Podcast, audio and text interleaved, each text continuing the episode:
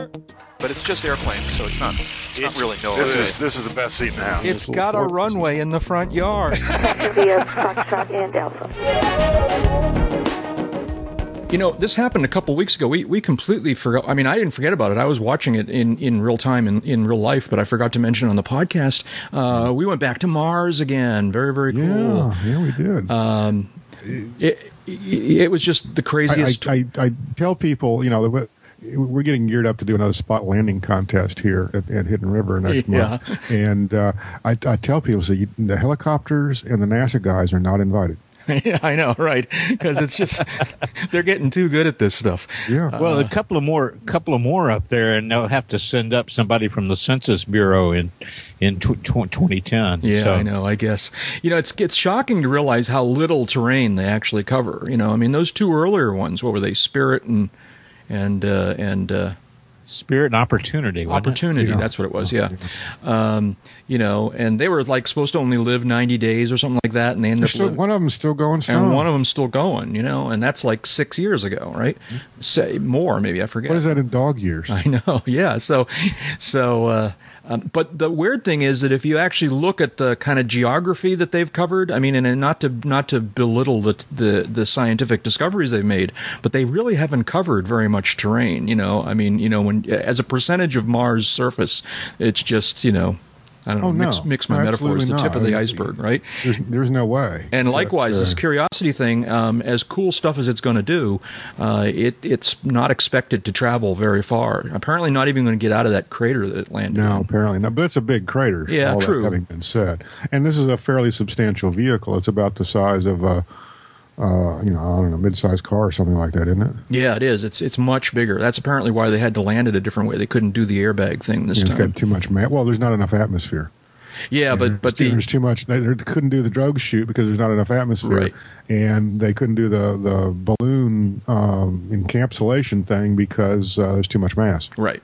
Yeah, so they had to do this other thing, which is just a wacky. I mean, you look at look at the video in advance of the whole thing and go, "What in the world are they thinking?" This You know, is, Rube Goldberg was, was I just know, pumping you his know. fist the whole time. Uh huh. Yeah, David.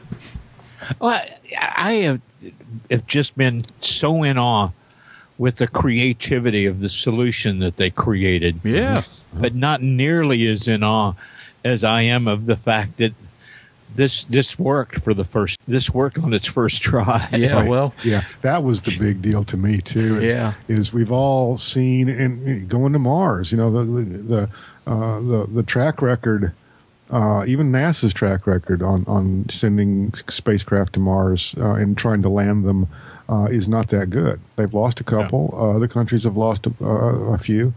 Um, yeah, and, and especially something like this that's so complicated that you know it looks great on paper, looks great, you know, in, in New Mexico, as opposed to, of course, Arizona, where they're actually filming this. Um, okay. All right. Yep. Yep. um, but yeah, it, it's it's quite the deal. And, and I got to hand it to NASA. They just, you know, they went all in on this thing. You know, because yeah. because Oh, yeah. I mean, for, i- i- certainly the the the you know the, the the spacecraft and the flight and the experiment experiments themselves are a big big deal.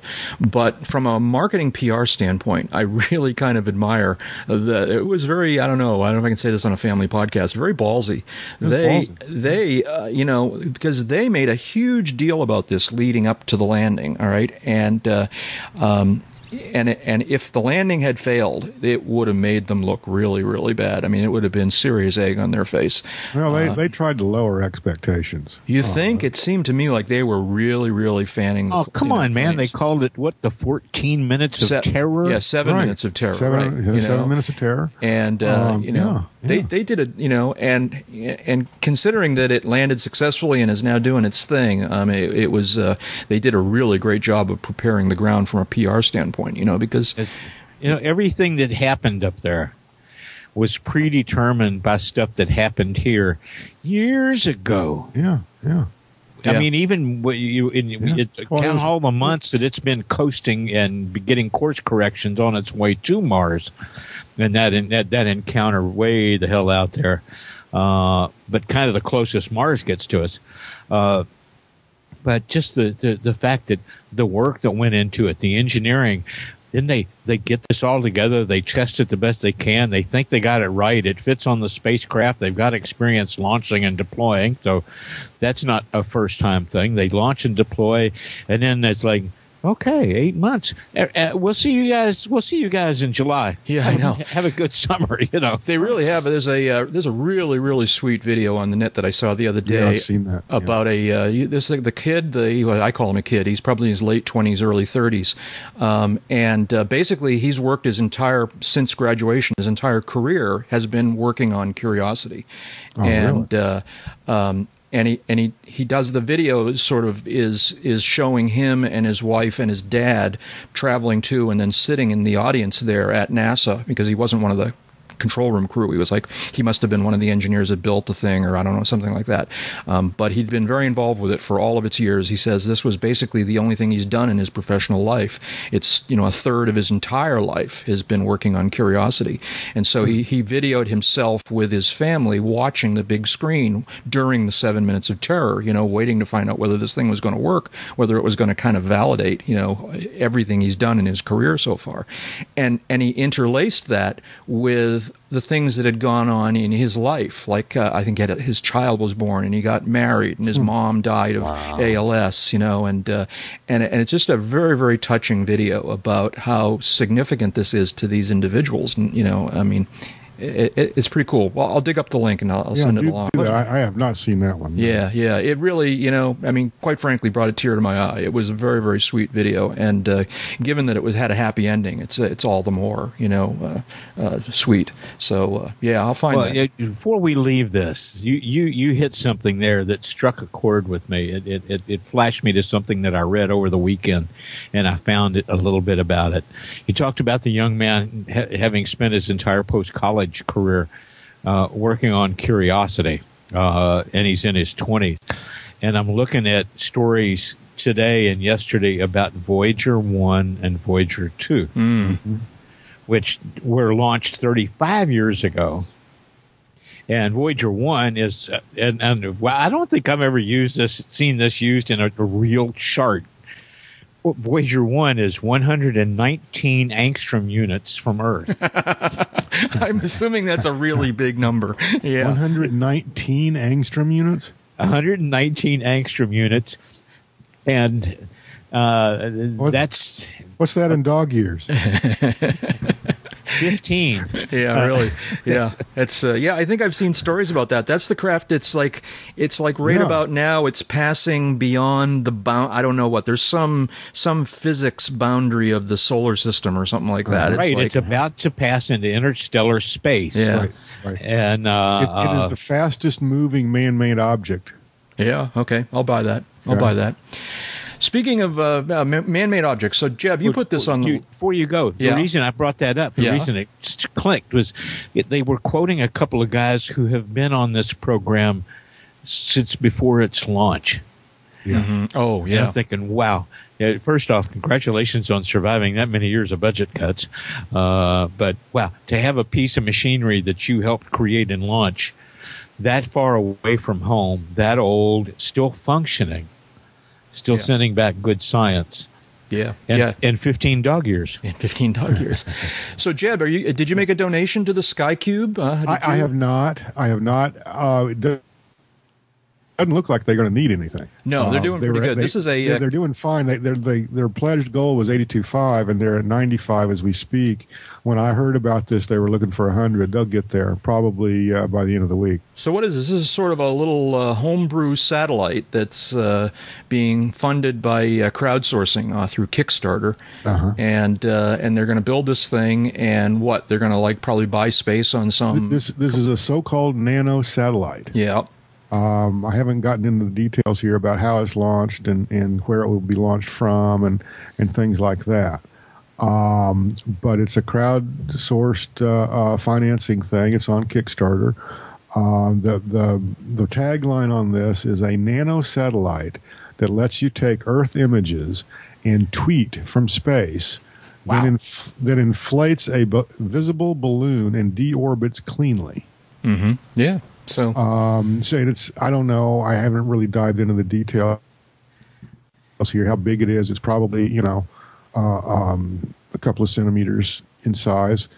Now, the question I have is: Is there just going to be one of these things, or, or can we all buy one and send it up on the same launch platform? Yeah. or or you know is this going to be an ongoing thing can we uh, can we can we control where it deorbits Yeah, right. I know, can we huh? drop this on somebody you know No, this is this is uh, you know this is justice. You know, like we're all worried about drones down here in the national airspace, so now we're gonna have to worry about drones up in orbit. and you look know? at think about the poor martians yeah, I know, I know. It's like yeah, I know. We Curiosity's keep, we keep all kinds- crashing camera rigs on. I there. know. that's I right know. we keep we keep putting dropping vehicles on their planet Yeah, you know I- in some in some in some you know galaxies that's an act of war I know, I know. It would it would certainly make Arizona a little un- unhappy. I think. yeah Because they got an alien problem to begin with. But anyways, enough of that.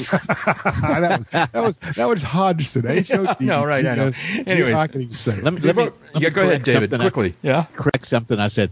I said angstrom units. Yeah. That's wrong. Okay. They, they they're like hundreds of trillions of angstrom units away from it. Astronomical units. Astronomical units. Okay, that makes more. Ninety-three million miles. The I distance thought- to the sun. As an That that really puts it into perspective. Yeah, yeah, no, I 115 distances Times- to the sun. Yeah. I would think it's more than that. I would think so too. Actually, Say the number again, David. Uh, Ninety-three million miles. Yeah, well, that's one astronomical unit, right? That's one astronomical unit. And how many AUs is Voyager away? Fifteen.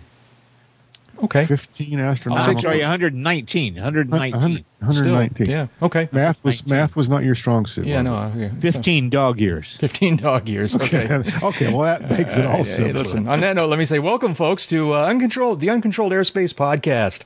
Uh, I'm Jack Hodgson, and I'm here with my two good friends, Jeb Burnside and Dave Higdon are here. How you guys doing? What's going on? We're I'm astronomically challenged. Yeah, okay. I was wondering who was going to jump in first. It's a little different this week than we've been doing. Uh, Math. It's not just for splitting up the bar tab anymore. David, what's going on? How's the heat? Uh, well, it was uh, abominable, abominable over Easy most of the say, weekend, yeah. like back into triple digits. Uh, but it's back into tolerable, and we're looking at about an 80 degree high on Saturday. When the bride and I are, are, are scheduled to spend most of the day outdoors uh, uh, at a uh, ch- charity event, so Yeah, yeah. I'm kind of fired up about that idea. Yeah, I don't know what it's like in Kansas this time of year normally, but uh, it, it's Cooler than this. Yeah, and it's cool. Same up here in New England. It's not getting cool as quickly as it has in it usually has throughout my life up here in New England. Maybe it's a climate change thing. Maybe it's just a weird year. I don't know. Anyways, Jeb, the so we were watching the uh, the uh, the circus. I mean, the Republican National Convention last week, and they were all a full, uh, all a uh, I don't know a Twitter bad bad pun about uh, about the uh, heat down there in Tampa. Has it been really hot or not? I don't know. No, not really. Well, last week was here, here's the problem. Um, the couple of days leading up to uh, Tampa were kind of cloudy and overcast, as as the advancing portion of uh, uh, I can't. It's been so long ago now. Uh, I can't remember Isaac. Isaac, yeah. Isaac. The, the advancing portions of I, Isaac were spreading uh, over over the peninsula, so that blocked the sun, and so it was it was humid, but it was an overcast, and it was maybe eighty five or something like that. And it was not all that uh, uncomfortable. Um, but uh, then Isaac, of course, arrived and dumped a lot of rain we didn't get a whole lot of anything here except some rain. I mean, maybe two or three inches of rain, a little bit of wind. It was a really a nothing burger, thankfully. But then uh, Isaac blew out and brought with it summer in Florida. Mm-hmm. It left behind, I should say, summer in Florida, where it's it's hot and it's humid. Yeah. And yeah, I can see how someone from you know Poughkeepsie, uh, um, who who uh, stays in their air conditioning most of the summer up there, it comes down here and it gets hit in the head. Yeah. I can get that. Yeah, they were talking about it being pretty warm. I don't know. not not to take anything away from our listeners in Poughkeepsie. No, no, no. Of course not. Quickly, how did uh, so Debbie came through the uh, your airplane came through the uh, the quote unquote storm? uh, Okay, Debbie uh, went to a different hangar um, and uh, was was secured in that hangar with another um, uh, with a uh, V-tail Bonanza. Actually, uh, both of them in the same hangar. Um, came through no problems. There's a crude joke in there someplace, but uh, What? Yeah, well, Debbie in the detail. some know. some gestation period Um, from now, a new airplane. There'll be a there'll be a little musketeer arrive sometime next week, yeah, something like that. something like that. Something like but, that. um, came through fine, um, and yeah, I picked up more branches uh, and limbs and stuff off the yard before the storm came through than than after. Yeah, it Uh, sounds like it kind of fizzled it in was your area. it really did. It didn't you know the it, the east coast peculiarly got enough got plenty of rain. We got two three inches. They had days of it. Yeah, and, and thunderstorms and stuff like that. And just the way the banding on isaac worked we were you know sufficiently far sufficiently close to the eye that uh, we didn't really get all that much yeah, yeah. Now, of course, New Orleans uh, they they escaped a Katrina kind of event, but nevertheless got a lot of rain and. Uh, um, Uh, some of the parishes southeast of uh, New Orleans, out on that spit that uh, kind of forms the south edge of Mississippi Bay. yeah. Uh, they're they're still underwater there. Yeah. now, um, one thing I wanted to, you guys, one of you pointed this. I don't know who put this on the list. Let's see, now who put this on the list uh, about the hurricane hunter thing. Jeb. Um, Yeah, I, I guess this yeah. makes total sense, but I just I wasn't aware that you know. So uh, every time these hurricanes come by, there's invariably news stories about the hurricane hunter flights. Um, these days, I guess what C-130s or variations. of the- C-130s. There's a Gulf Stream that Yeah, that, that fly- NOAA uses. Yeah, that that, that amazingly fly straight into these things and collect all kinds of important data. And uh, the serious part of the story is the realization that uh, that um, some of these planes have gone down in these hurricanes. For you know, Well, um, yeah, uh, I, I don't know. I, I was playing around, you know, obviously looking for data on Isaac and uh, um, came across on, on Weather Underground site uh, links to, um, I, for some reason, I can't find the front page for this series, but uh, um, whether any Hurricane Hunter aircraft operated by the U.S. I think probably the only idiots operating Hurricane Hunter aircraft, but uh, uh, have any of them ever crashed? And it turns out that six of them have, in fact, crashed. Um, fortunately, the most recent one went down in 1974. So some of our listeners may not have even been born by then, but uh, that was the last time a Hurricane Hunter went down. That was a C 130. Um, but if you start uh, peeling this onion here, um, and uh, I think the uh, the aircraft was basically a converted B 24, was the first one uh, to have crashed. Uh, it was a squadron based. Um, Guam or uh, um, uh, I'm sorry, Philippines. Um, this was a uh, PB PB4Y uh, dash two, uh, which I believe, knock wood, someone can correct me, uh, is the Navy version of the B24. Navy Oh, okay. patrol version of the B24. Um, it has a higher, um, uh, much higher, actually, uh, vertical stabilizer. Um, but um, uh, that's what they were flying. And this was uh, when? October 1st, 1945, in a Category 1 typhoon over the South China Sea. Uh, this was obviously a Pacific operation. Um, the um, punchline here, I think, is, and again, looking at it's kind of hard to separate all this out from the data. There is a wiki page I could load, but there's never been loss of a hurricane hunter aircraft over the Atlantic. They, these have all been Pacific operations. oh, okay. I wonder if hmm. I wonder why that is. I don't know. Um, I simply don't know. Yeah.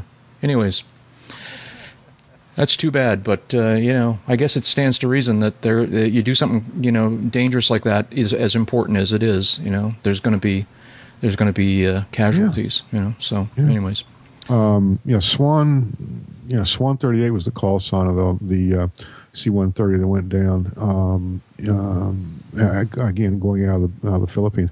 But as best as I can determine, uh, there has not been a crash of one of these in, over the in, Atlantic operations. Put that way. Mm-hmm. And they've used a bunch of different aircraft over yeah, the years. yeah. Anyways, kind of interesting. Anyways, hey, I don't know about you guys, but I need a break. I need another beer here. So uh, we're going to take a little break here, and when we come back, we're going to talk to uh, a friend of ours, a former EAA staffer and now the AOPA senior VP, uh, Adam Smith, about his new job and uh, how they uh, at AOPA plan to build up the pilot community. So we'll be right back. The members of the Uncontrolled Airspace podcast are participating as private individuals. Their comments do not necessarily reflect the views of the various organizations they work with. Hey, we're being joined now in the virtual hangar by a, a, a pal of ours. Uh, we keep having we keep bringing onto the podcast friends who used to be our boss, and uh, uh, so I, and I and I, I personally consider that a sign of what a good boss he was. That he's he continues yeah. to be friends because uh, um, Adam Smith is with us. Uh, Adam uh, used to be he had actually had many roles at EAA over the years, um, ending as vice president of for AirVenture and vice president for membership and a number of other roles at EAA, and uh, left there a few months ago and just announced the other day, Adam, that you are now, let's see if I've got this right, you are now the uh, senior vice president at AOPA for the Center to Advance the Pilot Community. Did I get that right? You got it absolutely right, yeah. So, Good so gentlemen. What's that? It's good talking to you. Oh, thank you. We're glad to have you join us. So, um, I want to hear about this whole this whole program of yours, but let's kind of set the stage a little bit here. Um, from from you and AOPA's perspective, what's the state of the pilot population and the pilot community these days?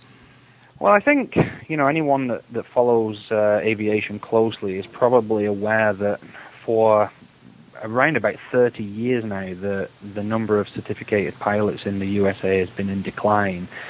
And I think um, what I've been brought on board to do here is um, is to do something about that because we've gone we've got to a point now where I think there is you know serious concern that the aviation infrastructure that we that we know and enjoy um, if, if, if we let um, let things get much worse it, we could start to see the infrastructure falling apart. And um, that's something that actually I'm pretty familiar with myself because um, as, as those those of you that know me and, and, and, are listening to my voice can probably work out, I'm I'm from um, England, and I would say that the the aviation inf- infrastructure over there has collapsed, and um, it it is not in good shape at all, and we we absolutely don't want that to happen here in America. So.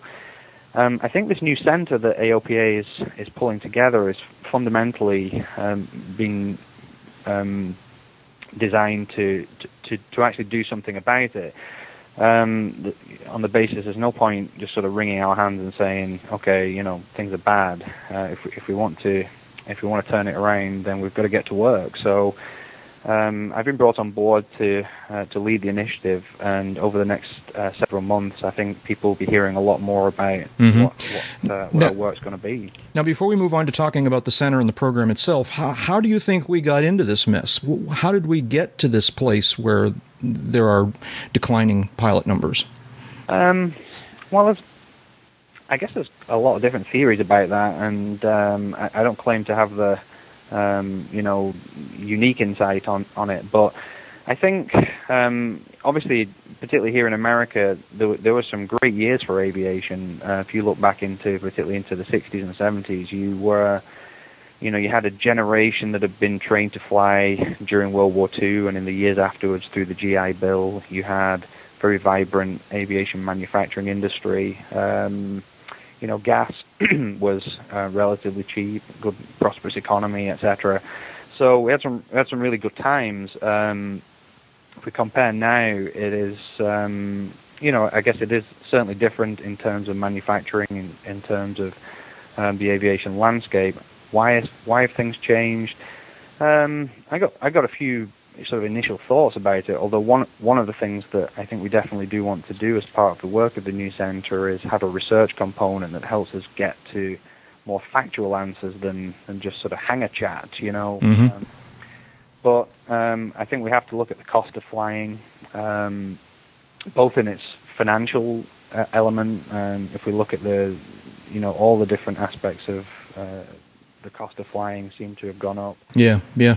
Probably there's probably a time element to it as well. If we think about our our the, the lives we all lead today and how busy they are, um, you know, maybe finding the time to fly or the time to learn to fly, um, and, and, and the, the, whole challenge of it is maybe start to disconnect a little bit with, um, you know, how people how people lead their lives and the demands that are upon them.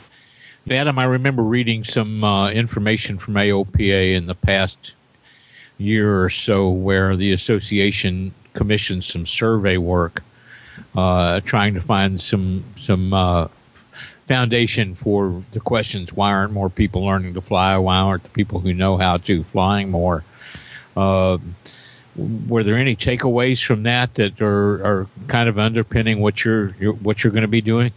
Um, yeah, I think you're referring to the work that was done um, specific to st- student pilot retention. Um, so AOPA did commission a, a, big piece of work um, that was uh, shared with, with the whole industry. Uh, probably coming up to three years ago, and, and I think that was that was that was the genesis of, of um, you know what what is going on now.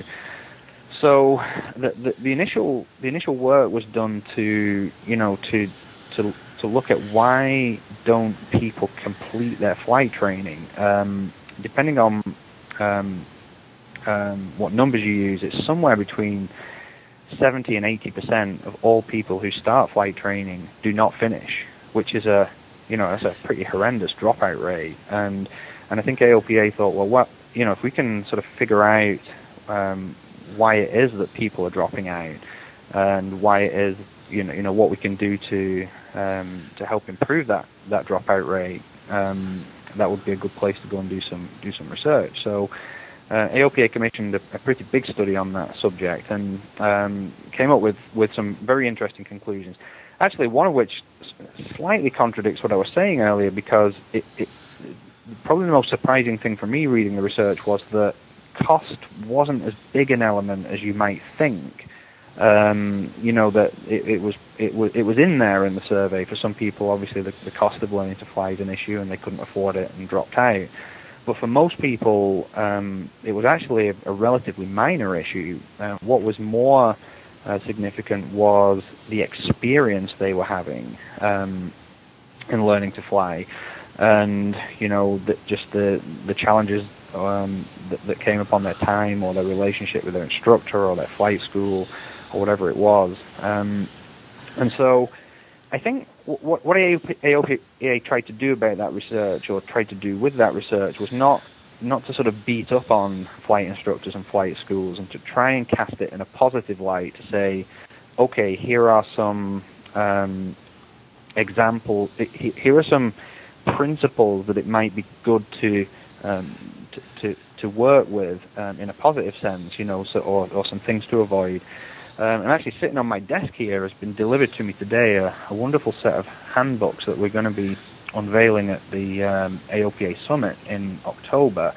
And these are a series of books. Uh, there's one for flight students, one for flight instructors, and one for flight schools. And they're, these books, uh, which are going to be uh, distributed by EAA, are, uh, sorry, AOPA, are um, uh, an, an assimilate, assimilation of, of all of these learnings and these positive messages that um, that the research showed. So, um, just to pick one example, one one of the things that the research did show was that um, community can be a very positive force in helping people um, through the process of learning to fly. When there is a supportive community around uh, learning to fly, it, it seems to um, help a person. You know, gives. I think we all know from our experience learning to fly, there are some days where you feel you made no progress and uh, that it's not fun at all. Personally, I still have those days. Yeah.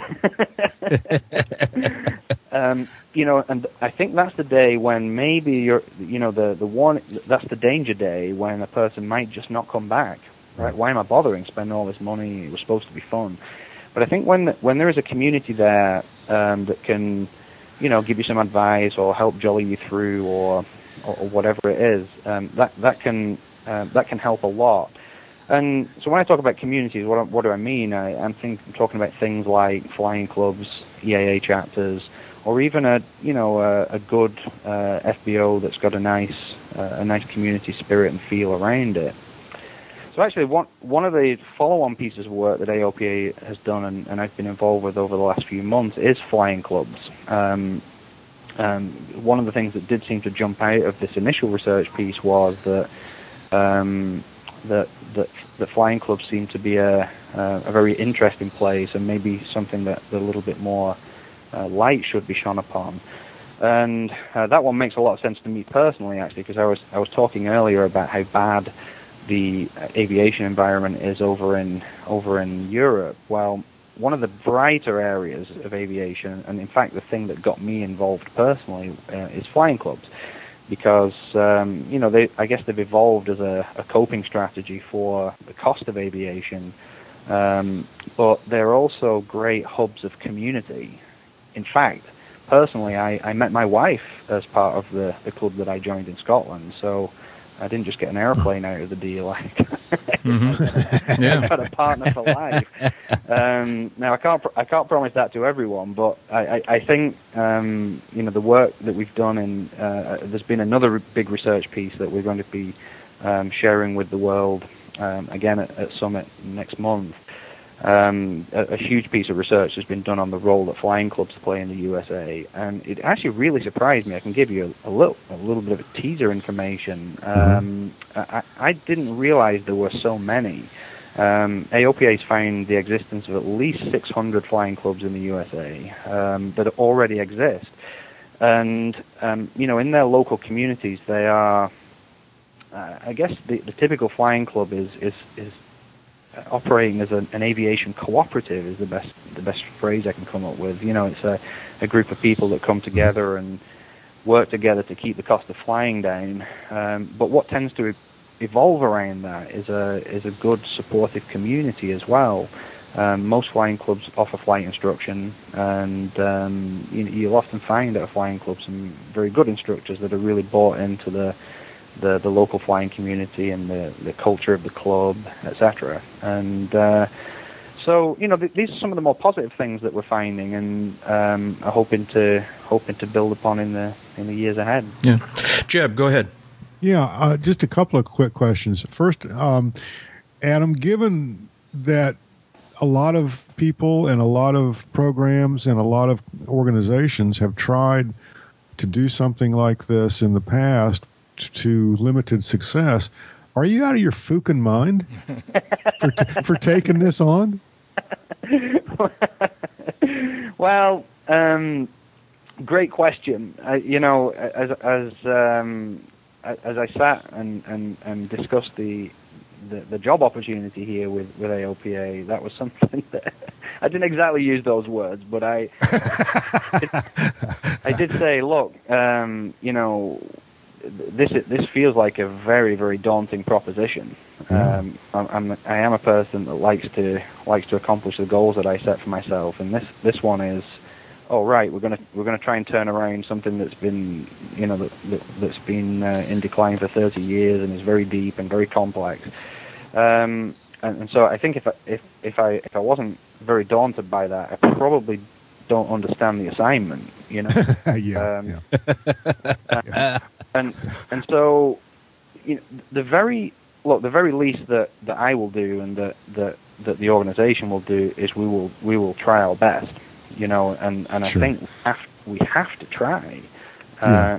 have to to try and bring some um, some hope and, and, and some some vigor and some spirit into this um, and, but I also should say that there is no way on earth that this is an AOPA initiative, you know, alone, right. because the only way that um, that we can make any success here is to is to try and build a collaborative spirit, um, you know, around around the aviation community, um, so that so that everyone can can um, can play a part, because it, it, only that way will um, will we truly make a difference. I well, think what what AOPA is, does feel is that look look at the you know the size and the scale of the organisation. It is one of the few in aviation that can um, that's got the resources and the the, the breadth sure. and the span of of, um, of uh, resources to, to to to be able to do something here. Well, let me ask you this: this this um, center to advance the pilot community can you can you give us a little bit more meat on that bone? Uh, what is what is this? How is it going to be formed? Uh, who's the who are the players? Um, well, as we've been discussing, I think that the the genesis of it is to to grapple with the you know the I think I might even use the word crisis that's in front of us. You know, Yeah, um, right. It's a good word to use in this instance. You know, it, it's not just the decline in the number of pilots, but even the pilots that we've got are not flying as much. Right. Um, so I think, you know, ultimately the success um, of, of, of the centre, you know, will be measured by can we, um, can we do something about that? Not just the number of pilots there are, but can we get people flying more? Mhm. Um, and, you know, and extend their, their flying lifetime. So, to the extent that I've been able to think about, okay, how, how are we going to approach this challenge? I think, uh, first of all, it's going to take a massive effort just to stop the bleeding. You know, Right. some has been on the trend line that we've been on.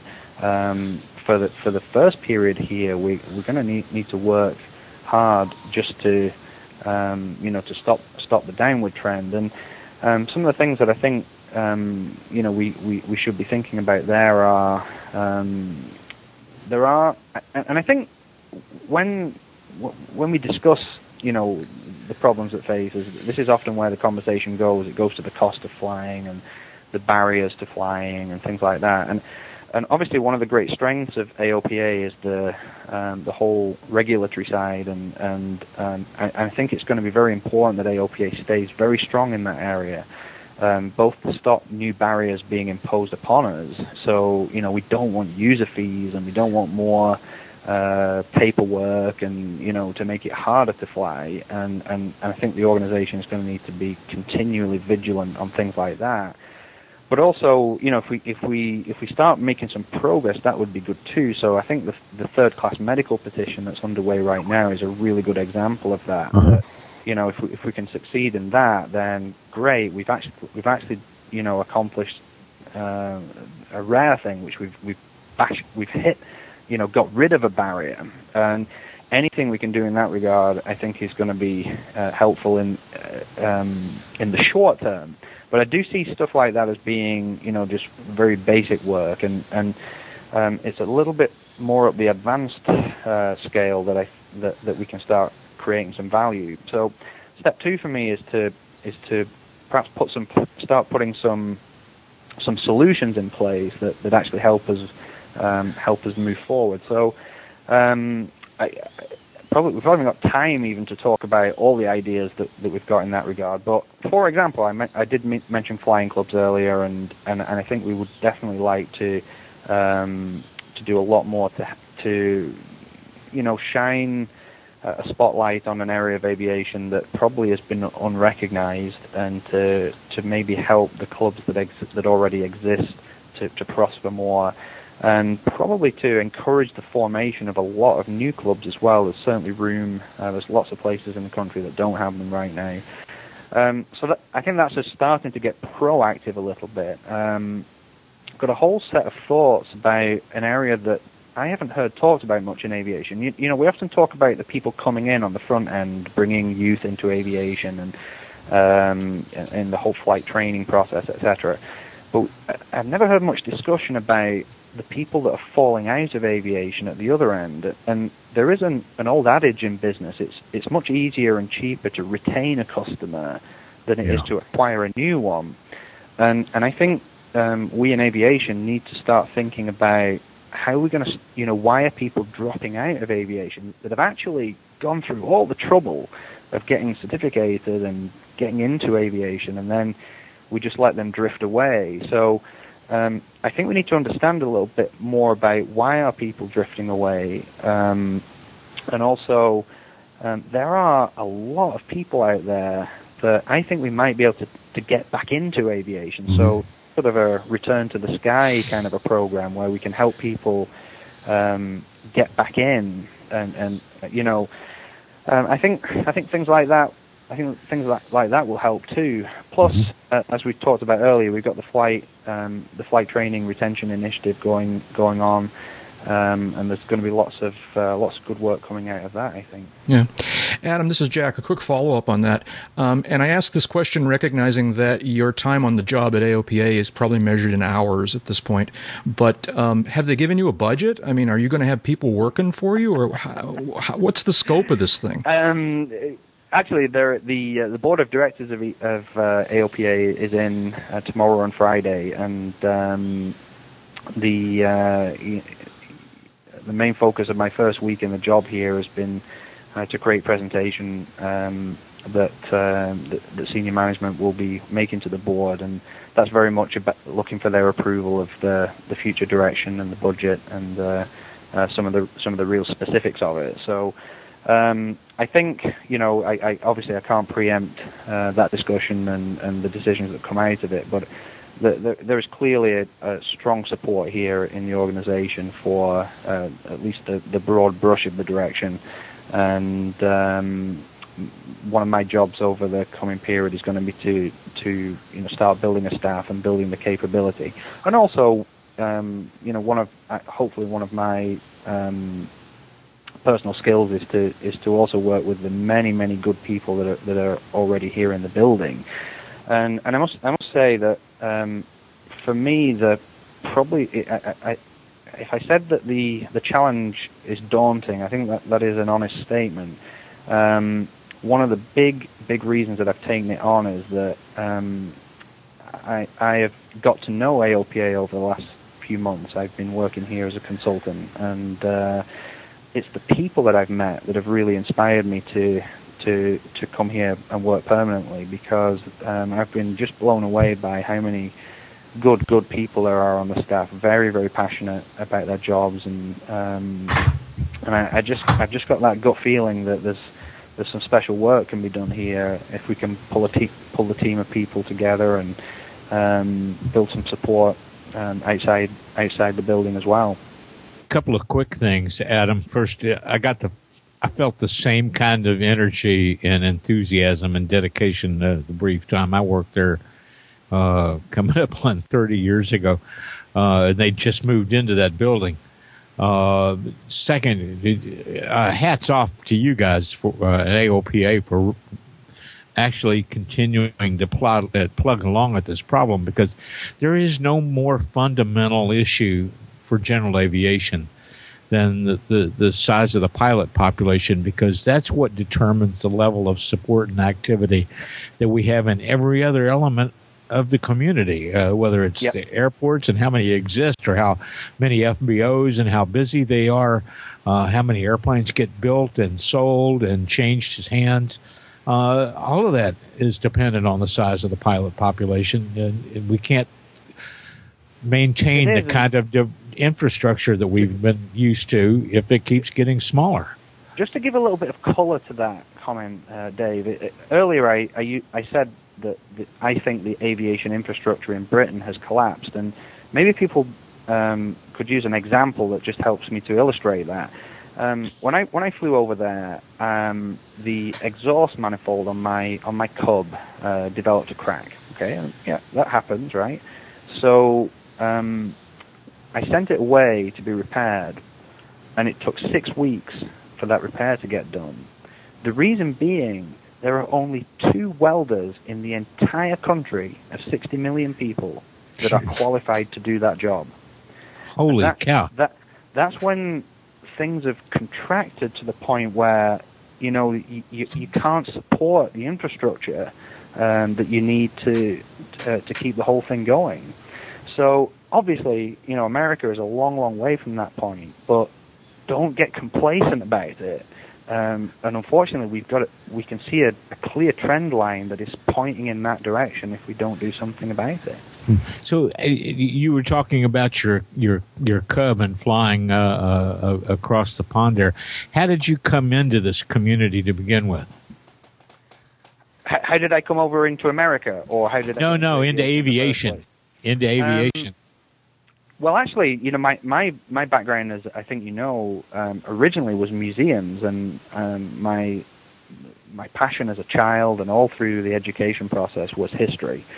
So there was only you know one direction I ever wanted to take in my life um, as, as a kid, which was to you know be an archaeologist or a history professor or something like that, and uh, that led me into museums. So um, the the first three or four jobs that I had were were in museums, and I did a farming museum and a coal mining museum and a, uh, the British Golf Museum and things like that. And then um, in my my mid twenties, I, I ended up working at the National Museum of Aviation in Scotland, and that was the point at which my my first passion, which was history, just collided with, with what has become my life-consuming passion, which is aviation.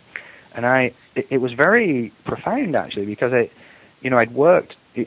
Believe me, it's not easy to get kids interested in Victorian farming techniques, right? Um, but when I when I when I started working in an aviation museum, it was fascinating to me that I'm taking kids around the museum and wow, there's something special going on here. I've got their interest.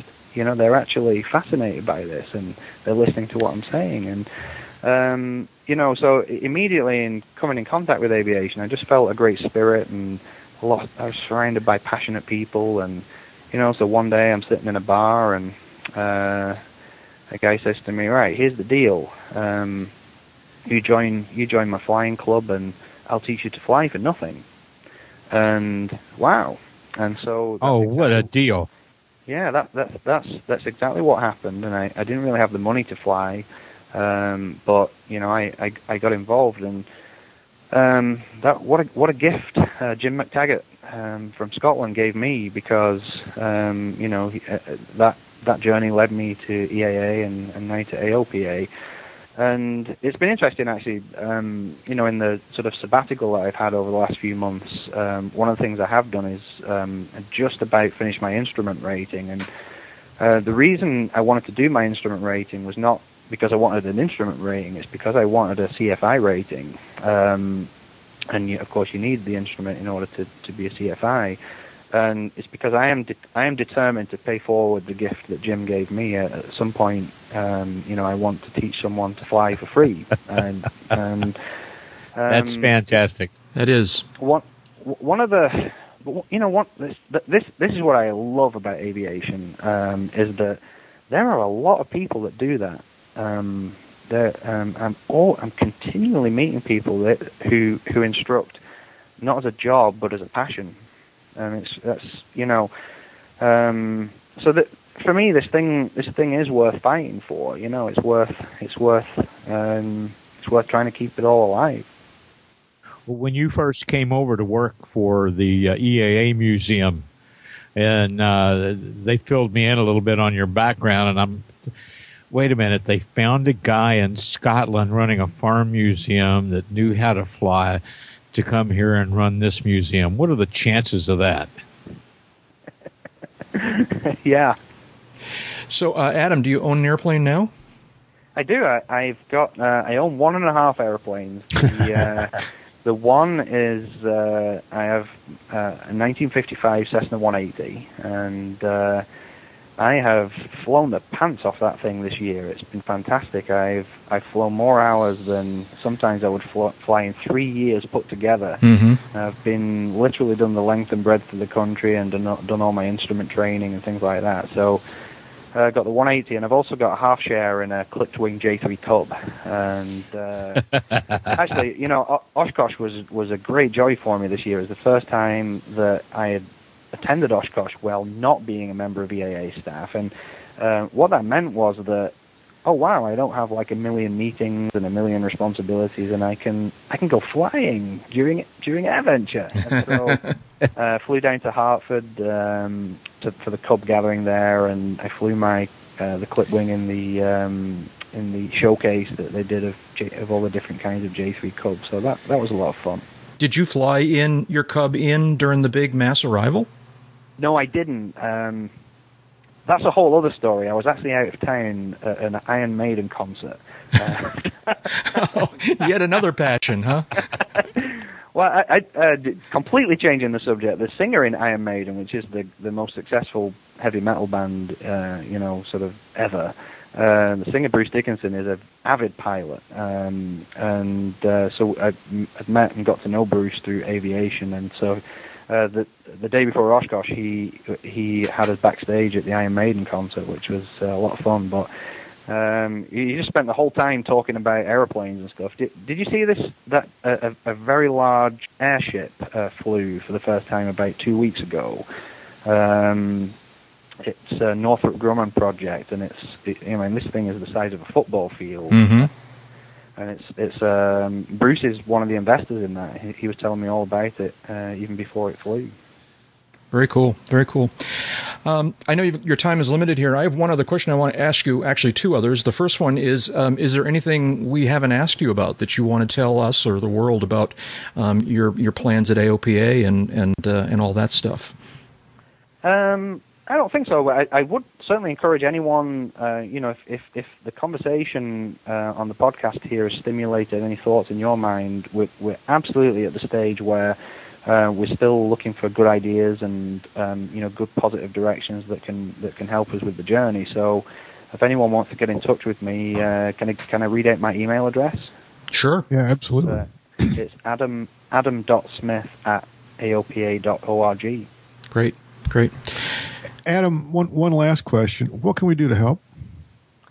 Um, well, this is helpful. You know, uh, uh, spreading the word is is is very important, and uh, um, you know, maybe over maybe over the upcoming period, we can come back on again and, and, and have a chat about some Good. of the some of the more detailed initiatives. And uh, um, but you guys keep doing what you're doing. I, I, I, you know, as I said earlier, the the the research is showing us that the community of aviation is is is probably the most positive thing we've got going for us at the moment. That's probably uh, as I'm as I've been talking out loud on the call here, it's probably the, the theme of it. I think is is how strong our community is and what a big asset it is. And so um, you know, you, you guys doing just doing the podcast and keeping that spirit alive over the over the virtual airwaves is is doing good work. I think.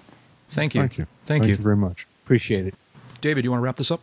When you were doing the agricultural museum work, uh, how often was it uh, a, a, problem to, to get young people to understand the difference between the band Jethro Tull and the guy that invented the seed drill? yes. well, it's, funny you should mention that because I, I, I was brought up in a in a in a family of uh, Jethro Tull fans, so I, I just thought Jethro Tull was this weird guy that played a flute, and then and then I went to school, and sure you start you realize he was a, an agricultural pioneer. Yeah, I, I, I was stunned when the first concert I went to, and they had a little uh, uh, a, a little background pamphlet on the band along with T-shirts and all the other stuff, and it's like. Well, the band took its name from a uh, British agricultural pioneer who invented the modern plow, and I'm going, okay, that and a flute. Uh, sure, I get that. That goes right together. Thank you, Adam. Adam Smith is the newly minted Senior Vice President for AOPA's Center to Advance the Pilot Community. Thanks for taking some time with us, Adam. Thank you. Also, anything you hear on this podcast that sounds like advice on aircraft operation is obviously very general. You should always consider your own situation, remember your training, and fly the airplane. But you knew that. Oh, and real pilots fly Cessnas. We are also very grateful for the financial support we receive from our listeners. For information on how you can make a donation to this podcast, see the Uncontrolled Airspace homepage and the box in the right hand column labeled Tip Jar. It doesn't need to be very much, just 10 or $15 over the span of a year is a big, big help. Well, see, I decided. We're not done yet, dude. We're not done yet. all right. all right. Hey, we're back. So, all right, you want to talk about this? Let's talk about this. I, right? I, I do. I do. All right, we can finally speak of the story that cannot be mentioned. All right. What is the story that cannot be mentioned? My hangar door. Your hangar door. All right. Now, now people have been listening to the podcast for a long time might remember that what was it? Two summers ago, three summers ago, you talked about how you ordered a new hangar door while we were at Oshkosh. Right. And that didn't happen. So That didn't happen. I don't know. That was that was Oshkosh of ten, the the Sploshkosh. okay. Um, I ordered a hydro swing one piece door to fit my hangar. Uh, put you know a couple of grand on a credit card, and um, that was in, of course, you know late July, early August. Um, by January, I still didn't have a ship date. I still didn't have a bunch of other uh, things, including a warm fuzzy uh, about all this, and, and had a little heart to heart with one of their one of their people on the phone one day, and and you know without I don't I don't remember the guy's name. I don't know you know all the specifics of what he said, but it, it became clear to me that I was not going to see that door. Mm-hmm. So I got my money back Mm-hmm. and uh, worked. I had a project with uh, a friend. Uh, um, we were going to, you know, I had the an upper half of a door. I didn't have the lower half of it or the mechanisms. And he was going to work with me. We were going to build the lower half of the door and find the mechanisms. And started running into roadblocks and getting the mechanisms uh, from the original door manufacturer. One thing led to another, and um, the the friend started to you know basically palm this off on this fabrication company that was working on another big project here in the in the residential development and that project fell behind and got all bollocksed up Okay. and yeah. and uh, in the in the process of course my little project fell by the wayside so there's another you know 9 months mm-hmm. okay, minimum. And you know, I was scratching my head saying, you know, I, I kind of need a door. I've been living in the house a year. I need a door on the fucking hangar. Mm-hmm. And um, this is getting old. You know, I'm just a lot of other cats around here, as it were. Uh, um, so you know, I wasn't sitting around twiddling my thumb saying, "Gee, I wish I had a hangar door." But um, so I said, I finally, you know, started looking around at, at other options, and you know, said, "Screw it. What I really should do is just buy another door. The one what I've got isn't all that sturdy. This is Florida." Uh, I should, you know, get a real door on this thing and, and do this thing right instead of trying to piecemeal it together. So, uh, contracted with Schweiss late last year, I guess it was, to build me a, another, a new uh, bifold door, uh, 130 mile an hour door to, you know, withstand hurricanes and all that kind of stuff. And um, I don't know, we spent probably four or five months going back and forth on just measurements, making sure that everything was right and uh, and whatnot, and finally re- released the door for production. Simultaneously, you know, I'm looking around for someone to install it, and um, uh, finally delivered the door. I'm going to say, you know, May or June. And you know, there's now. This is when I say the door. It's not like going down to the to the uh, uh, Home Depot and and buying a, a 30 inch um, uh, pre-installed jambs already in it kind of kind of thing. This is basically custom work. Uh, this is a very heavy duty uh, uh, piece of of uh, two pieces actually of welded uh, steel tubing, um, forty feet long, six feet wide, is the way this thing came. So it's a forty by twelve door. Um, the mechanisms, the motors, all the electrical, all the the um, uh, inst- installation uh, gear, uh, whatever. You know, it comes in delivered on an eight, uh, 18 wheeler truck, tore up my yard like nobody's business. okay. Okay. Yeah, but you did get to play with a forklift, right? I got to play with a forklift for, for a couple of days, and that was certainly fun. um, so, um, in, in the process of all this, of course, I've got a guy lined up uh, to do this to install the door. And when it comes down to scheduling this thing, he can't he can't see his way clear. He didn't want to do it. So about this time, I and this was a a, a well known company actually, uh, based here in Florida. Um, so I contracted with you know started talking to another guy uh, who uh, is up out of Spruce Creek. Also, he's he's also an aircraft mechanic, uh, uh, certificate mechanic. And he, we started talking brass tacks and you know what's going on here, and and um, said you know he wants X amount of money, and X amount of money is about two times X what I ended up paying. Um, and said, you know, it's just not no, uh-uh, I don't think so. And I don't know this guy from Adam or whatever. So I'm, you know, two months I got a I got a door sit in my yard. Mm-hmm. Grass is growing up around it, and I'm starting to get nuts. And uh, I'm talking with my aircraft mechanic one day, and uh, he says, "Well, you know, I got a buddy of mine who who is a general contractor." I said, "Well, you know, get his ass down here." So a couple of days later, uh, the general contractor came down, and looked it over, and we talked turkey, and said, "Yeah, okay, I'll be back Monday, and uh, we'll do this." And that's exactly what happened. Mm-hmm. Now, And uh, we spent three days. Um, the first day, they just did a lot of internal bracing in the um, in the hangar in the roof, uh, bracing the uh, the uh, the header on, on which the door is going to hang, doing a bunch of other internal bracing uh, between trusses and whatnot to, to make sure that it withstands some wind pressure, but also can support the weight of the door. This is a much heavier door than came off of there. And um, days two and three, day two, uh, used the forklift, got the door in place, got a couple of bolts in it, called it a day. Uh, day three, finished it all up, did the electrical and mechanical, and uh, thing was in operation that afternoon. Very cool. Well, congratulations. Yeah, it's been a, Eh, You're almost what a long, strange trip it's been. Yeah. Now, now, in addition to all the other ironies, so you started installing this thing, actually doing the final install on Monday. What else was happening on Monday? Hur- uh, Hurricane Isaac or Yeah. Tropical Storm Isaac was was blowing through um, um, west of here. Uh, I said, you know, are you sure? You know, you know. I, last time I checked the weather, Monday was like, you know, hurricane. Yeah. He said, yeah, we'll be fine. You know, old, old Florida guy. And I'm like, "Mm, yeah, we'll wait and see. And of course, we were fine. Yeah. Uh, we didn't have, we had some rain during the day, but we were working inside the hangar, so it didn't really matter. When we were working outside, there was very, there was no rain, so it, it all But came it- together.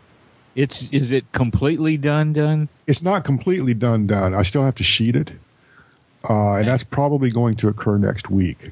Um, and there's you know some miscellaneous odds and ends that you know uh, I can do like securing some some uh, electrical cables and and putting up some signage and, and things like that. But uh, uh, the thing fits perfectly. There's like um, um, uh, a quarter of an inch um, uh, on one, uh, a quarter of an inch between the door uh, and the building uh, the existing building on one in one dimension, uh, and that's the way it's supposed to be.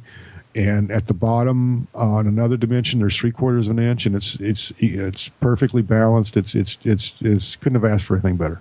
Very nice. Very nice. Well, congratulations. Congratulations. Now, now, Dave and I know how stressful this has been for you. you. This has not been a happy process for you, and so we're very happy. But I want to know now that you've had a chance to kind of vent and tell the story and get it out there. Is this sort of a, a cathartic release? Do you feel better now? You? Yeah, I what I, I'll feel better is when I can lock the hangar. Yeah, I know, after, right? after the sheeting is is on it. Um, that'll be you know quote unquote a real a real hangar at that point. That's right. Well, I can start cleaning up and straightening up some stuff out there that I just uh, is, is useless to go out and do now because uh, the, uh, you know I get dust blown in and leaves and stuff like yeah. that. Well, apparently there's two more hurricanes forming up out in the Atlantic, so uh, you'll well, maybe we'll get a chance to test this thing before much longer. Well, uh, I don't think last time I checked there weren't any, but we'll we'll go look at that right now. I think there are. Ah, there's Leslie and there's Michael. That's what I'm saying. Leslie, Leslie, neither one of them are going to come here.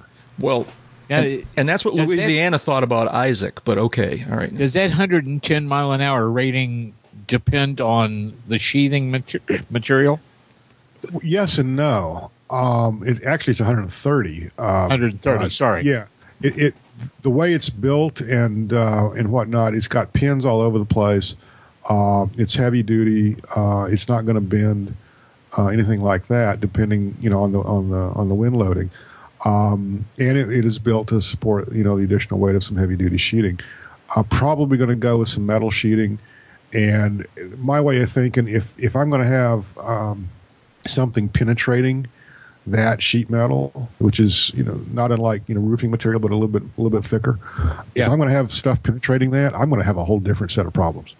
Okay. Well, like I said, congratulations, and uh, Yeah, thank you. Um, I know, I know what, what a long, long, uncomfortable road this has been. Yeah, What what a pain! You Yeah. know, really. yeah. trying to get something like- Long, strange You know, trip. trying to get something Yeah. like this done the way you want it done uh, for a reasonable price is just incredibly difficult these days. Yeah, yeah. Pick So- any two.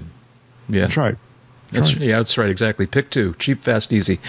Uh, Echo clip of the week. So uh, we've been adding more clips to the uh, Echo online uh, media, uh, general aviation media channel, and uh, this week I wanted to tell people about a, uh, a clip that we recorded back in way back in the early days. Let's see. I believe it was December 2006. Yes, um, we were responding to a listener email who was asking about the whole process of, of buying an airplane, and and go figure, you guys know a little bit about buying airplanes, and was a very very very interesting conversation, um, exploring the different uh, ins and outs and ramifications about finding airplanes and inspecting airplanes and and uh, so forth. So uh, um, people should check out uh, the uh, the getting into airplane ownership clip that's part of UCAP Echo uh, on, uh, on the, the website. The ownership clip. The ownership clip. That's right. And uh, you can find that by going to uncontrolledairspace.com slash echo and search for ownership uh, in the uh, search box. What else here? Oh, you know what? So, uh, uh, a sad thing, but uh, absolutely must not go by without mentioning. Um, we lost a genuine, not only an American legend, a human legend. Right. Neil Armstrong passed away just in the last week or so.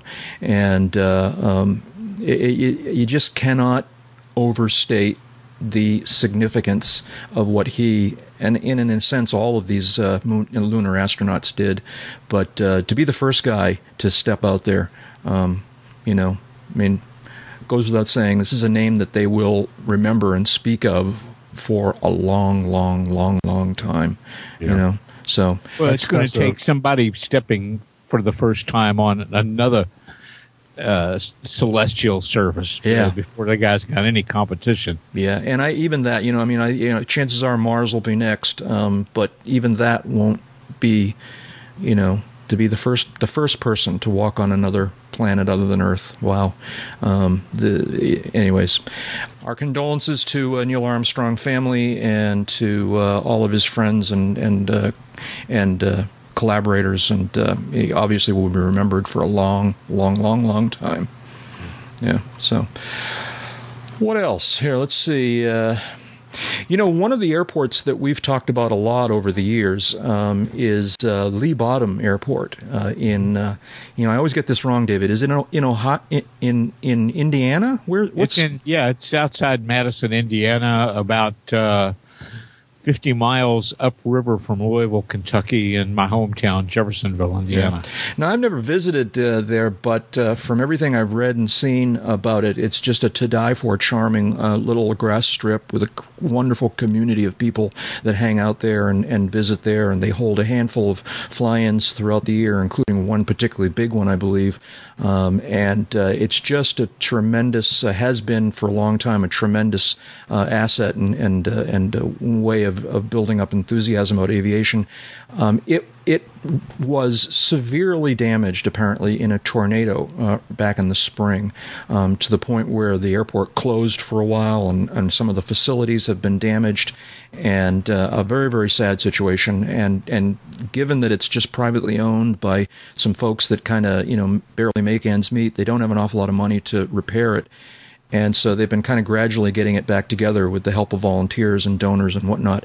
They're holding a, a uh, tornado release correction, I'm sorry, a tornado relief fundraiser fly-in uh, later in September, on September 29th. The, the, but the punchline is this is an honest $100 hamburger. It's right. It's an honest $100 hamburger. Yeah, it's, it's a fundraiser, uh, but it's if you want to ever say, yeah, I've, I've spent hundred dollars for a hamburger before, yep. and and uh, this is this is your opportunity. Put down hundred dollars, they will give you a hamburger. That's right. That's right. So you you go to the airport that day, uh, fly or drive in, and for your hundred dollar donation, you will get your burger um, along with uh, chips and a drink, of course.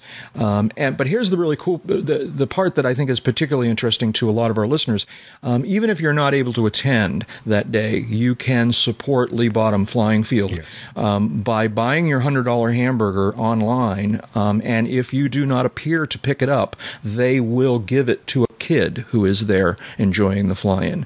And so uh, I, I, think that's an awesome thing. And uh, I encourage everybody to go to leebottom.com is their website where you'll see information about the fundraiser and information about the field and information about how you can either attend or simply uh, donate the $100 uh, hamburger to, uh, to a kid there at the uh, fly-in. It's a cool thing. Well, for, yeah. For years, they've held a uh, wood fabric and tail wheels fly-in in September, and they do a series of what they call Sinful Sunday ice cream socials. Uh, I think May, June, and July, uh, or June, July, and August. I forget. But the wood fabric and tail wheels fly-in's always been in September. Uh, but the airport's not in shape to host all the people that come to that. They they actually attract quite a large crowd of uh, old airplanes, antique cars, and a lot of spectators.